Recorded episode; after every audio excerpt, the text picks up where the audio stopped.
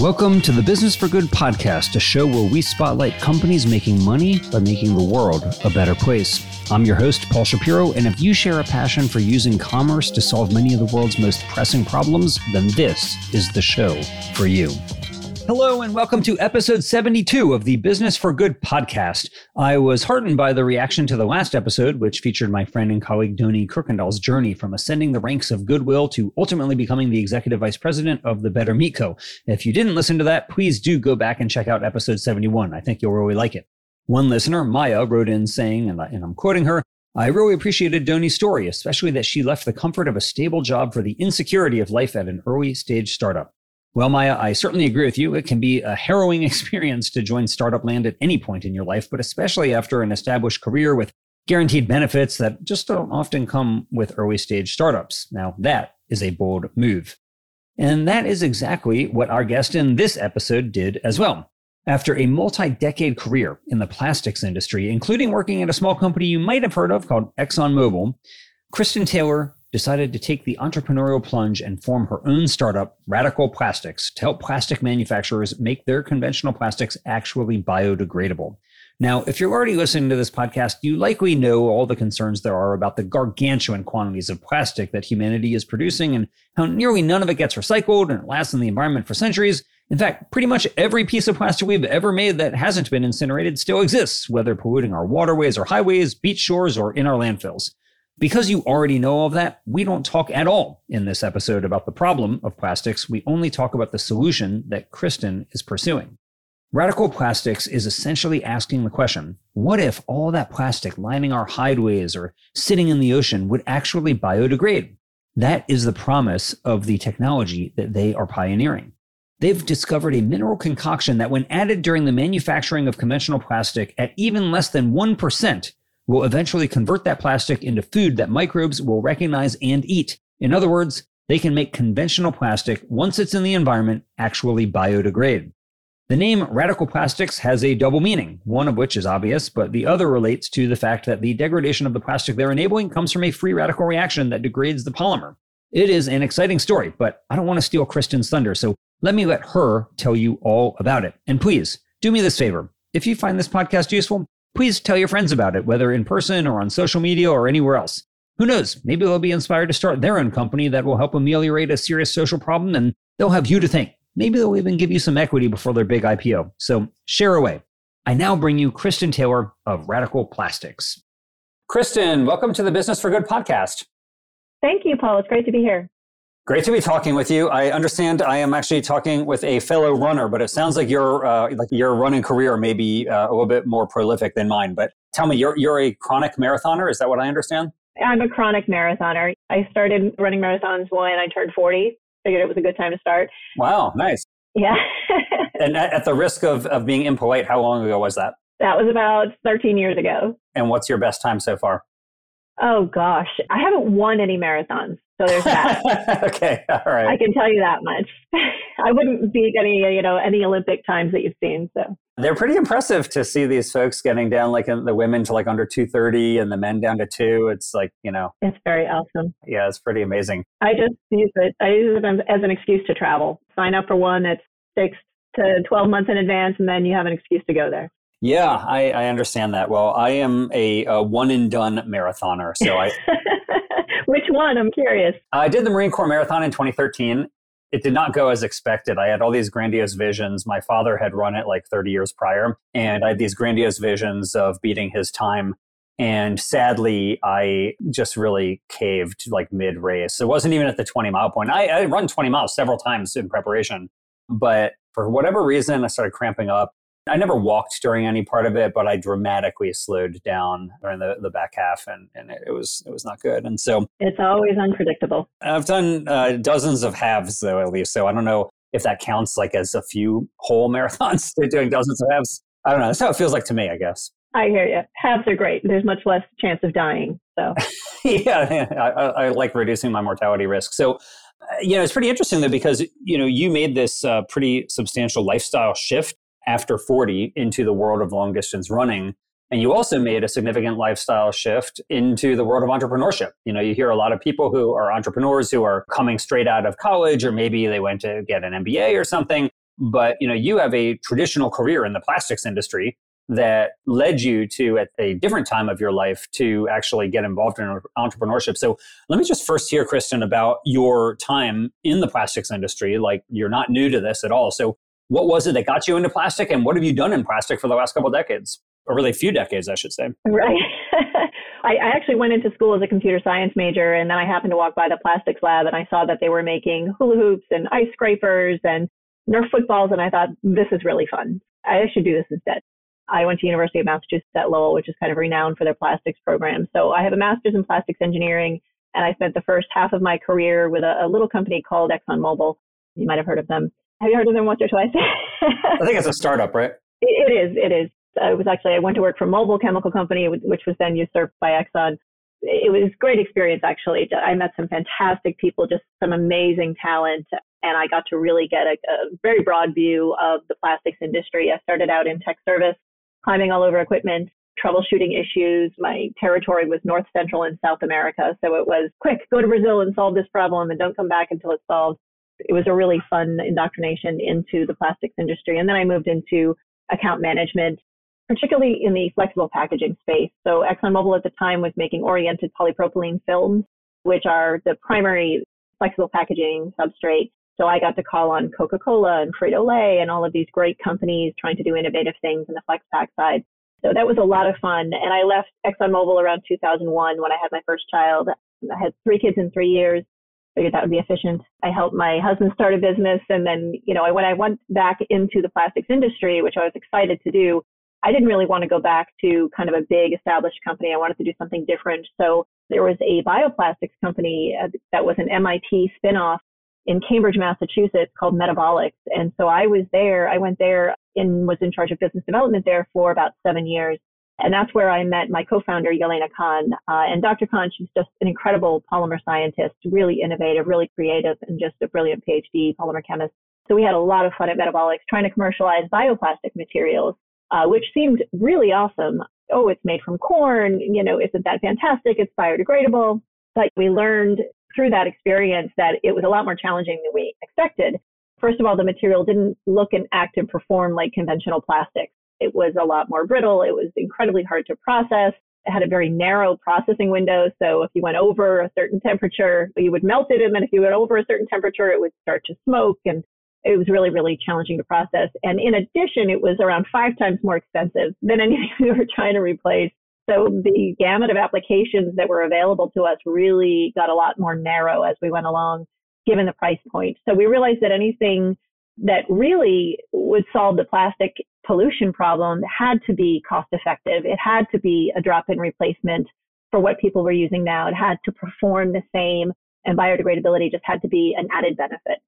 So uh, we uh, left that company around 2013. Yelena and I went our separate ways. Uh, I went to SABIC, which is the old GE Plastics, another big oil company, and then I spent a few years at Huntsman Corporation. Uh, so I kind of went back to the big established plastic company, but you know we kept longing for a solution for this plastic pollution problem, and Yelena and I felt strongly that it needed to be solved from inside the industry. So Yelena made this fantastic discovery around 2017. She was reading a patent for this fine mineral matter, which is a waste product that comes from the mining industry. Basically, when they mine things like coal, you know, everything with caloric value, all the carbon goes in one pile and then all the dirt, minerals, and everything else they dig up goes in another pile. They were trying to find applications for all of these waste materials. And this unique fine gray powder they found had a really great balance of transition metals, alkaline, alkaline earth metals that were healthy for the ground, so they were selling it into agriculture as a soil conditioner, and farmers would blend it with the soil to make their soil healthier, and make their plants healthier for the next growing season.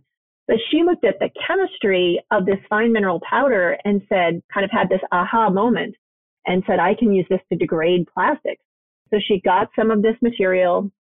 Again, it's just a fine gray mineral powder and she blended it with conventional plastics and made some, some very thin film laid it out in her backyard in Marblehead, Massachusetts over the summer of 2017.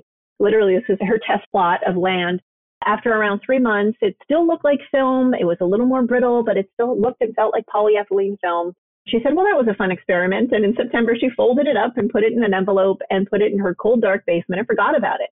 And she came back around six months later and looked in the envelope, happened to find the envelope, and there were these just fine waxy flakes left of the film. And she thought, wow, this is really interesting. Maybe this did work. And she checked the molecular weight and the chemical composition of that material, and she found it had degraded into essentially what was a biodegradable wax. So that's when she started filing um, a provisional patent on the technology in early 2018. And she gave me a call and she said, I think I'm really onto something. And we joined an accelerator program called Cleantech Open, which is a fantastic national program for young startup companies. And it was really like a startup boot camp because both of us had been with kind of established companies our whole career.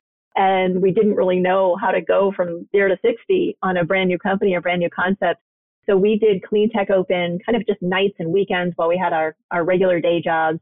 And uh, we were a finalist in the fall of 2018 in the Clean Tech Open Northeast Division. So we got to go to nationals in Los Angeles, which was super fun. And at the end of January of 2019, we actually won the national competition. Wow, congratulations. Yeah, based on this technology. And a lot of it came from the fact that we were from the industry. So we knew the players, like we knew the problems. We had we had been there, done that before. So we had kind of a, a leg up on some of the kind of younger, more new entrepreneurs who didn't know a lot about their market. So that's when we started talking with investors. We raised a small round in August of 2019, and that allowed us to quit our day jobs and do this full time. Nice. Kristin, what's a small round? How much was this round? We did an $800,000 convertible note. And we've been talking with larger VCs who are willing to give us larger chunks of money for larger chunks of the company who had maybe very specific ideas about where to go with the technology. But we ended up going with a smaller um, VC called Good Growth Capital because we really felt that the woman in charge, who was just absolutely fantastic, she really understood our technology. She understood us. She has a PhD from MIT. She really is, you know, cares about the environment, but also cares about women entrepreneurs and really boosting women entrepreneurship overall. And she just really trusted us trusted the technology and trusted our knowledge in the market and was just such a great supporter of radical plastic. So we went with a smaller round with Good Growth Capital and it was a fantastic decision. But that really launched us around two years ago. That's awesome. So, uh, considering you know you're talking about that your investor really understood the technology, help me as a dummy who does not have a PhD in plastics or from MIT or anything like that. I was smart enough to not even apply to MIT, since I would not have gone in. So, help me understand though, like, is this a chemical process? Is it a biological process? Like I've seen, for example, there are some type of uh, fungi that are supposed to be able to like digest uh, plastic, and I don't think that's what you're doing though. So what is it that is actually degrading the plastic? And then after that, I want to talk a little bit more about just what are the, the applications here. So first and foremost, like how does this actually work? If I were to go look up that provisional patent that you mentioned that your co-founder submitted, what would it say in layman's terms? So what we're doing is we're using this fine mineral powder as a natural catalyst to degrade plastics. We're starting with a family of plastics called polyolefins, and that's made up of polyethylene and polypropylene. And polyolefins are essentially long carbon chains with hydrogens hanging off them. It's a pretty simplistic plastic. It's also around 55% of all plastics made, and 65% of all plastic waste that's found in the environment are made of polyolefins. Um, so it's a really good place to start because it's a huge market and solving that problem would be very impactful on the pollution issue.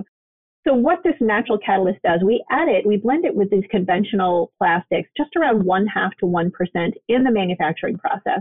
So we buy base resins from all the major manufacturers, you know, polyethylenes from all the major manufacturers, and we formulate with our catalyst and very specific co-catalysts and inhibitors and antioxidants because it's really it's not just a add this magic powder to anything and it will become biodegradable. It really is in the formulation chemistry. So to be clear then kristin this is not a solution for plastic that is currently made. Like you couldn't take a whole bunch of plastic and put it in a in some industrial plant and compost it with your mineral powder here. Right. Although we're looking at the use of this catalyst in chemical recycling because we have found that in gasification, for example, it can reduce the energy requirements for chemical recycling by almost half. So we are looking at this catalyst in chemical recycling and not only in gasification, but also in pyrolysis. But our initial entry into the market is blending it with conventional plastics when when you're making them so that they're kind of a drop in replacement for what people are using now. And the way that the catalyst works is it once it's in the environment, it looks and acts like a regular plastic. If it were sitting on the shelf in a store or in your house, it wouldn't degrade. But if it leaked into the environment, it would cause this two stage degradation process. And the first stage, the abiotic stage or chemical stage of this degradation, this catalyst kicks in and it starts to reduce the, those long polymer chains into very, very, very small polymer chains, what they call oligomers. Eh, but it also changes the material chemically. It adds oxygen groups onto the backbone of the polymer to make it go from a hydrophobic material to a hydrophilic material. So it really changes the chemistry of the plastic and breaks it down, breaks down that molecular weight, breaks down those long molecular chains until it's in a state that it can be digested by microbes that live in the environment.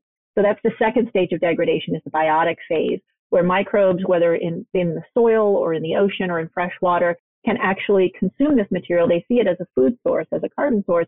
They consume this material and they degrade it into CO2, biomass, and water. And there are these trace minerals left over. But again, these are just minerals that have come from the ground that we're returning to the environment. And it's only around one half to 1% of the formulation. Cool. So, you know, I'm wondering here then, Kristin, like, let's say I have a plastic lawn chair that is out in the environment, like it's in my backyard. Is that going to biodegrade? It could. So that's not a great application. you know, sometimes the most sustainable option is to make things more durable so that you don't have to replace that lawn chair every five years. Okay, so so this is really for indoor plastic use, which of course I'm sure is nearly all plastic use. But you know, you don't want this to, you know, I, I don't want to get into my lawn chair and just fall through it. And you you probably don't. You probably don't. But we're really targeting applications that like packaging or like agricultural films that are used short term and then uh, have high incidence of leakage into the environment. So let's talk about that first application because I know if you drive by a farm sometimes you'll see like they have this black plastic film that is there to prevent weeds from growing and, and to eh, retain the moisture in the soil and so on. Those are just regular old plastic. They're not going to biodegrade. You're saying that you can put, when they're manufacturing that, you can put it in at around 1%, and then it's in the sun all day in the soil. So, what's going to prevent it from degrading? Or is it just that it'll take too long to degrade that it's not inhibited for the user? Great question. So yeah, we add around one half to one percent into regular black polyethylene. So the film looks and acts and performs just like the plastic mulch film that growers are used to. And the way we design the formulation is we include not only the catalyst, but inhibitors. So we can include different types and amounts of inhibitors that stave off that degradation reaction as long as we want. We can control that service life of the material anywhere from around two months to around two years. So the film we're making now um, is designed to last outside for around six months. And then once that inhibitor is used up, then the catalyst kicks in and starts to degrade the material. Cool. So why would a farmer use this? I mean, of course, a environmentally conscious person who is farming would say, I'm using this because I, I don't want to create plastic pollution in the environment. But is there an economic benefit? Like, is there some other tangible benefit to the user aside from not damaging the planet? there's a huge tangible benefit and that's that's why we're starting with agricultural films right now farmers pay an average of around $180 an acre to put down this film and then they pay an average of anywhere from 150 to 250 dollars an acre to collect and dispose of it at the end of the season so it's a really big expense um, depending on labor rates and tipping fees this material can't be recycled because it's covered in dirt and chemicals so it's extremely hard to recycle and expensive to recycle. So farmers either have to landfill it or incinerate it. And some of them do that on the farm, which certainly isn't good for the environment. And others pay to have it incinerated, which again produces greenhouse gases. So with the radical plastics film, they just till it into the soil where it degrades in a matter of months. So it really is a cost savings for them at the end of the day. That's great. And is the actual plastic going to cost more or less to purchase? Like, does your half to 1% increase the cost of goods sold for the manufacturer? Well, there's cost and there's price, right?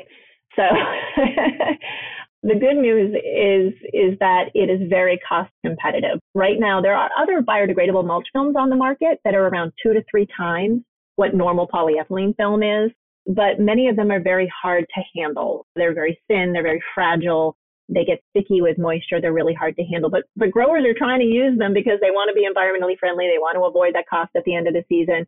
And those are two to three times more expensive. Our goal is to make something that's more like one and a half to two times more expensive because it's still very economically favorable for the grower because they're saving all that money at the end of the season. Uh, That's interesting.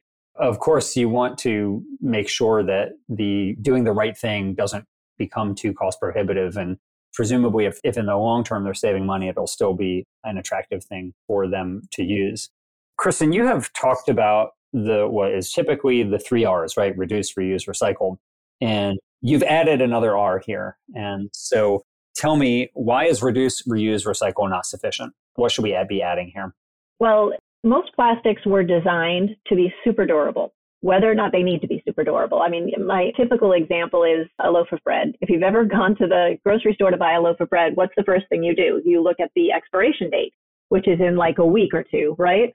And yet we're packaging that bread in something that if it leaked into the environment would last for 100 years. Like that doesn't make any sense at all. We should be redesigning these materials that are used for short-term applications so that they are still recyclable, right?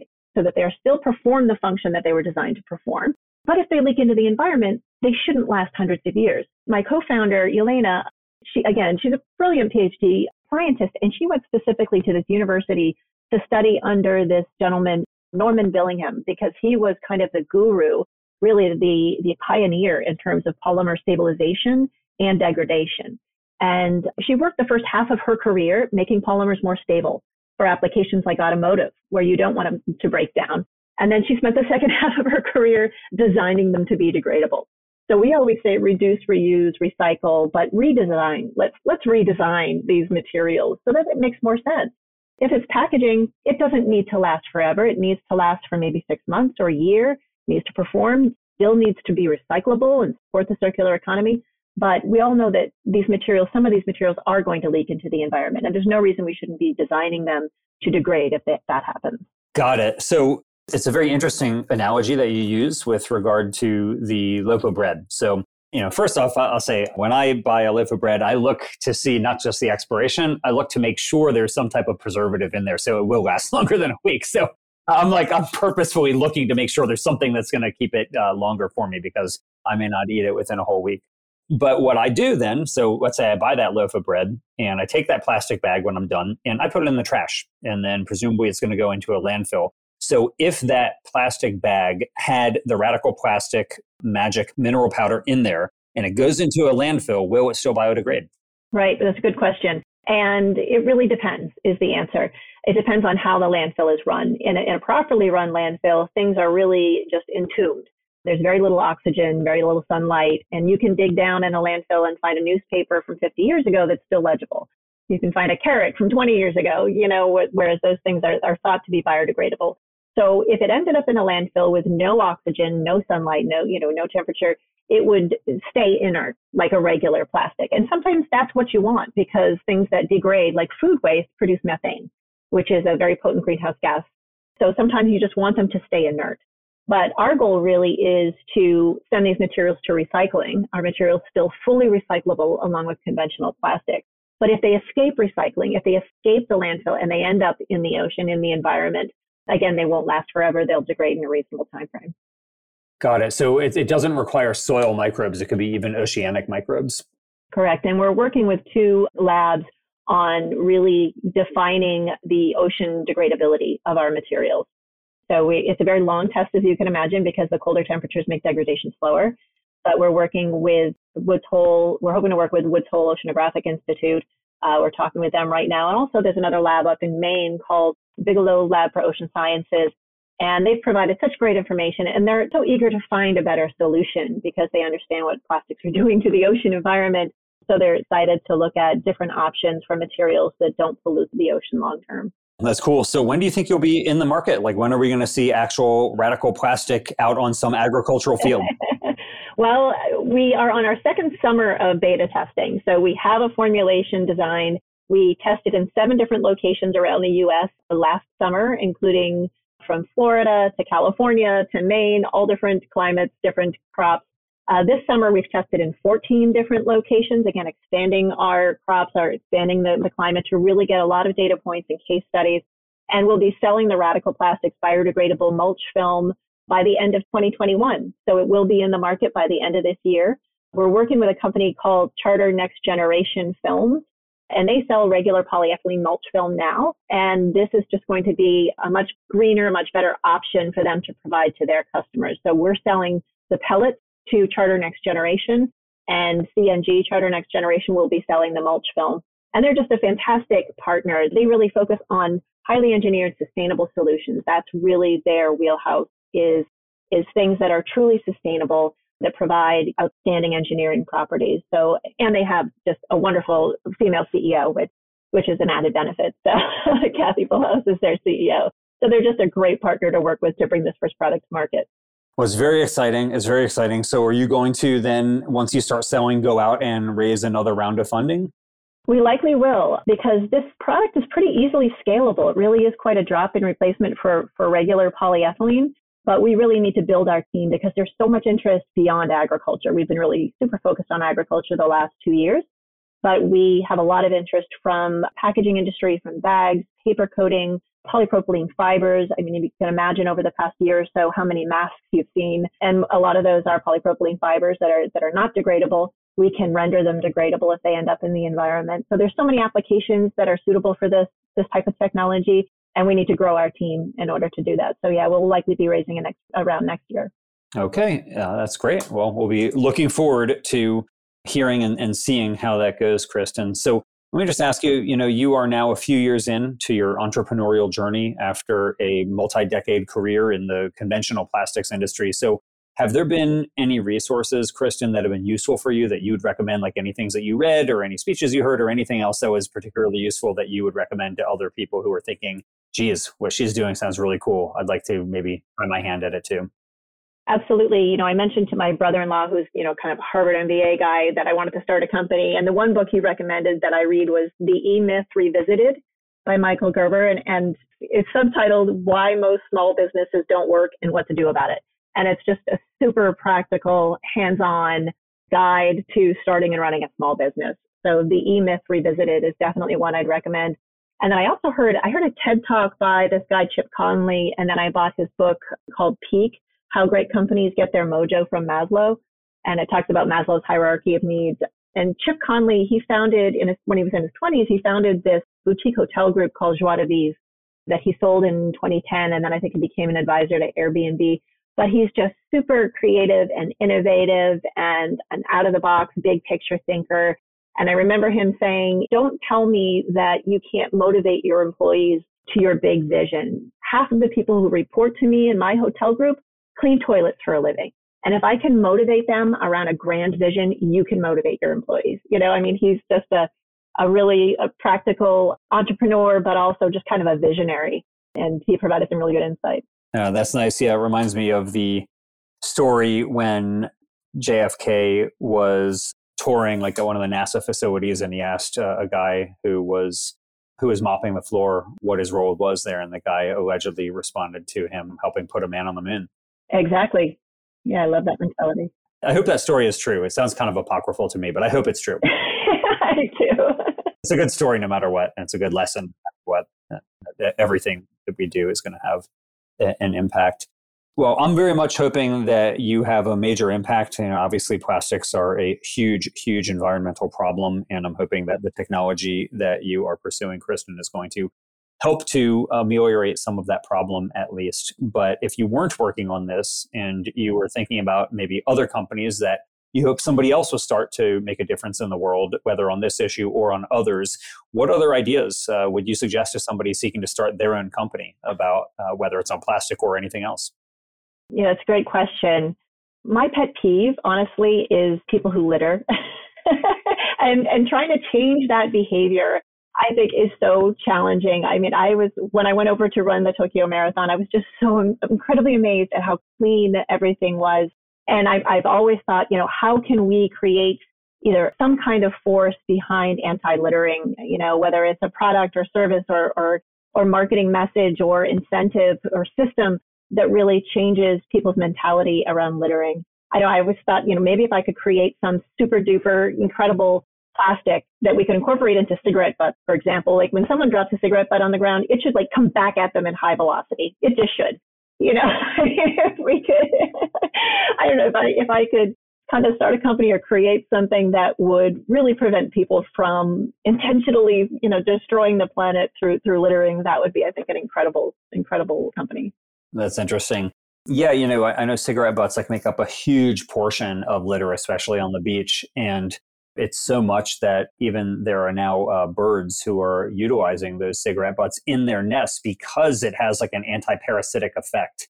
So that they've actually learned that including those cigarette butts in their nest is likely to make their little hatchlings even uh, healthier. So it's a really amazing uh, case of like interspecies upcycling, I guess. I love that. I guess that's good. There is like a little bit of a silver lining, although a very faint one. But yeah, I know. Um, I think in uh, in Singapore they have like really serious littering offenses. Like I think it's like a thousand dollars for a first time offense for littering there, which is one reason why so few people litter but yeah, I mean, maybe maybe there's some technology though that if the litter became biodegradable once once in the environment, it wouldn't be as big of a deal. So, all right, well, that's really great, Kristin. Thanks so much. It's wonderful to talk with you. I will be rooting for your success, and I can't wait to see. I can't wait to see uh, photos of or video of the Radical Plastics mulch uh, liner in the field. See the news about your big fundraising round as well. So uh, we'll be looking forward to that. And if people want to find you online, where can they go? they can go to radical-plastics.com. All right. Well, thanks so much, Kristin. Great. Thank you so much. I appreciate it. Thanks for listening. We hope you found use in this episode. If so, don't keep it to yourself. Please leave us a five star rating on iTunes or wherever you get your podcast. And as always, we hope you will be in the business of doing good.